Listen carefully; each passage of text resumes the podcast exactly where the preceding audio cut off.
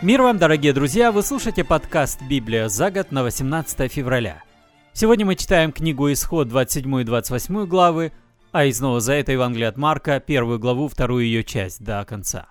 Перевод Российского библейского общества от 2000 года. Книга «Исход», 27 глава.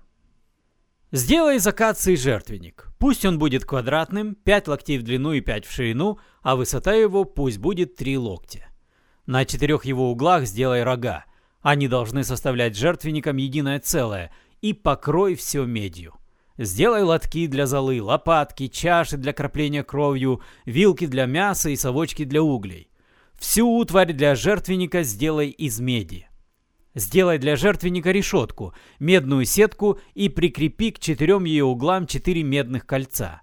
Укрепи решетку под окаймлением жертвенника, так, чтобы она доходила до середины жертвенника. Сделай для жертвенника шесты из акации и покрой их медью. Когда будет нужно перенести жертвенник, эти шесты будут вставляться в кольца, что у него по бокам. Сделай жертвенник полым из досок. Пусть делают его так, как было показано тебе на горе. Вокруг скинии сделай двор – с южной стороны вдоль двора должна идти завеса из тонкого льна, длиной 100 локтей на 20 столбах. Под столбы нужно 20 медных опор. Крюки и соединения на столбах должны быть серебряными. С северной стороны вдоль двора также должна идти завеса длиной 100 локтей на 20 столбах. Под столбы нужно 20 медных опор, крюки и соединения на столбах должны быть серебряными. С западной стороны по ширине двора должна идти завеса длиной 50 локтей на 10 столбах. Под столбы нужно 10 опор. С востока ширина двора должна быть 50 локтей. По одну сторону от входа должна идти завеса длиной 15 локтей на трех столбах, под которые нужно три опоры. И по другую сторону должна идти завеса длиной 15 локтей на трех столбах, под которые нужны три опоры. Садки для ворот разноцветный полог длиной 20 локтей из голубой, пурпуровой и багряной пряжи и тонкого льна. В воротах должно быть 4 столба, и под них нужны 4 опоры. Соединения крюки на всех столбах вокруг двора должны быть серебряными, а опоры для столбов – медными. Длина двора 100 локтей, ширина 50 локтей, высота завесы из тонкого льна 5 локтей, опоры для столбов должны быть медными – все принадлежности скини, колышки для скини и колышки для завесы вокруг двора должны быть медными. Вели сынам Израилевым принести тебе чистое, вручную приготовленное оливковое масло для светильника, чтобы на нем всегда стояли горящие лампы. Аарон и его сыновья должны следить за тем, чтобы с вечера до утра горящие лампы стояли перед лицом Господа в шатре встречи, перед завесой, за которой находится договор – это их вечная, из поколения в поколение, обязанность среди сынов Израилевых. Глава 28. «Призови к себе из сынов Израилевых твоего брата Аарона и его сыновей, чтобы они стали моими священниками. Аарон и его сыновья Надав, Авиут, и Лазар и Тамар. Сделай своему брату Аарону священные одежды для величия и красоты, Вели умельцам, которых я наделил мастерством, изготовить для Аарона эти одежды, чтобы осветить его, чтобы он стал моим священником.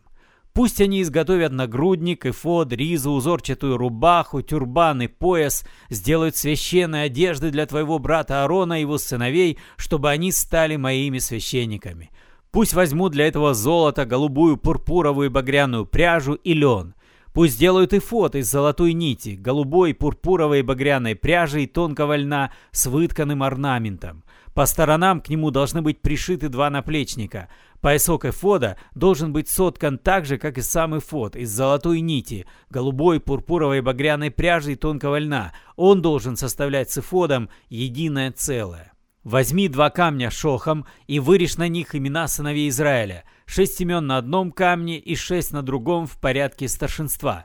Вырежь на них имена сыновей Израиля, так как резчики по камню режут печати. Вставь эти камни в узорчатые оправы из золота и прикрепи к наплечникам и фода. Эти камни – напоминание о сыновьях Израиля. Пусть Арон носит на плечах перед Господом их имена как напоминание. Сделай узорчатые оправы из золота. Сделай две цепочки из чистого золота, витые как шнуры, и прикрепи цепочки к оправам. Сделай нагрудник указаний Господних. Сделай его так же, как и фот, из золотой нити, голубой пурпуровой багряной пряжи и тонкого льна с вытканным орнаментом. Пусть нагрудник будет квадратным, длиной в ладонь и шириной в ладонь, из сложенной вдвое ткани. Сделай на нем гнезда для четырех рядов драгоценных камней. В первом ряду рубин, хризолит и изумруд, во втором бирюза, сапфир и гагат, в третьем яхонт, агат и халцедон, в четвертом топаз, шохом и яшма. Все они должны быть в узорчатых золотых оправах. Камней должно быть 12 с именами сыновей Израиля. На каждом камне, как на печати, должно быть вырезано имя одного из 12 племен Израиля.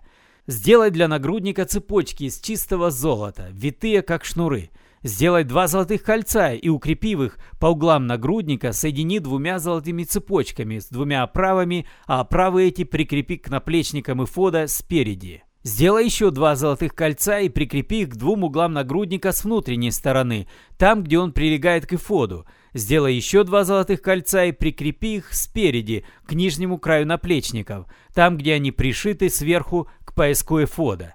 Пусть кольца нагрудника будут связаны голубым шнурком с кольцами эфода, так, чтобы нагрудник, находясь над пояском эфода, вплотную прилегал к эфоду. Пусть Аарон, входя в святилище, носит на груди на нагруднике имена сыновей Израиля, как постоянное напоминание о них перед Господом.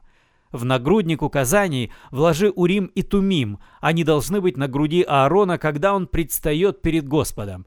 Пусть Аарон, находясь перед Господом, постоянно носит на груди Господни указания сынам Израилевым. Садки ризу под эфот, сплошь из голубой пряжи. В ней должен быть вырез для головы с прочно вытканным краем, как у воинского облачения, чтобы риза не рвалась. По нижнему краю сделай из голубой пурпуровой багряной пряжи шарики в виде гранатовых плодов, а между ними по две золотые колокольчики. Эти золотые колокольчики и гранатовые плоды должны идти чередуясь вдоль всего нижнего края ризы. Пусть Арон надевает эту ризу, когда будет совершать свое служение. Звон колокольчиков должен быть слышен, когда Арон входит в святилище к Господу и когда он выходит оттуда, иначе он умрет.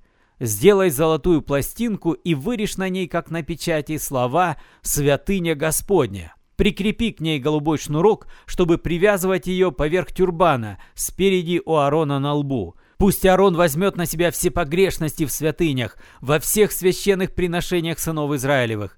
Эта пластинка постоянно должна быть у Аарона на лбу, и их приношения будут угодны Господу.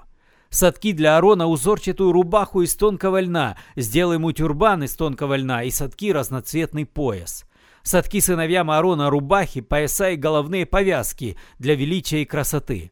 Облачи твоего брата Аарона и его сыновей в эти одежды. Соверши помазание Аарона и его сыновей оливковым маслом, посвяти их в священники и освяти, чтобы они стали моими священниками.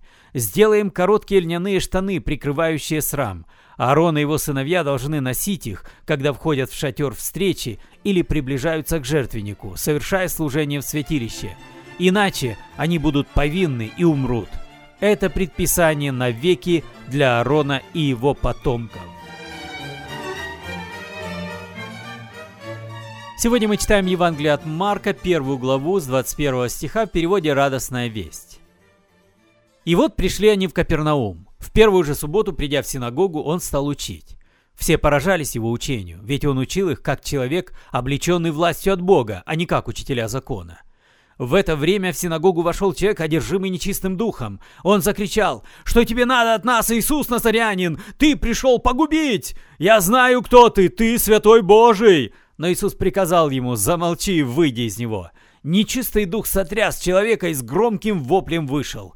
Все ужаснулись и стали спрашивать друг друга, что это значит, какое-то совсем новое учение, и власть у него такая, что духом приказывает, и те ему подчиняются. И тотчас молва о нем разнеслась по всей Галилейской земле. Из синагоги он вместе с Иаковом и Анном сразу же направился в дом к Симону и Андрею. Теща Симона лежала в горячке, ему сразу сказали об этом. Он подошел, взял ее за руку и поднял. У нее тут же спал жар, и она даже смогла позаботиться о гостях. А когда наступил вечер и село солнце, понесли к нему всех больных и одержимых. Весь город сошелся к их дверям. Он исцелил много людей от разных болезней, изгнал много бесов, но не позволял бесам говорить, что они знают, кто он. А рано утром, еще до света, он вышел из дому, отправился в уединенное место и там молился. Но Симон с товарищами бросились за ним в догонку и нашли его. «Все тебя ищут!» — сказали они. «Пойдем в другое место», — говорит им Иисус, — «в соседнее селение, возвещать и там радостную весть, ведь я ради этого пришел». Так ходил он по всей Галилее, возвещая радостную весть в синагогах и изгоняя бесов. Однажды приходит к нему прокаженный, упав перед ним на колени с мольбой, говорит, «Ты ведь можешь меня очистить, стоит тебе только захотеть!» Иисус, жалившись над ним, протянул руку, прикоснулся к нему и говорит, «Да, хочу, очистись». Проказа тут же сошла с него, и он стал здоров. Иисус тут же отослал его прочь, сурово сказав, «Смотри, никому ничего не говори, а пойди к священнику, пусть он тебя осмотрит, и принеси за исцеление жертву, какую повелел Моисей, чтобы все это видели». Но тот, уйдя без умолку, рассказывал о случившемся и говорил об этом повсюду, так что Иисус уже не мог открыто появляться в городе. Он находился за городом в безлюдных местах, но и туда к нему отовсюду приходили. Вы слушали подкаст «Библия за год» на 18 февраля. Спасибо за внимание. С вами был Петр Цюкало. До свидания. До следующей встречи.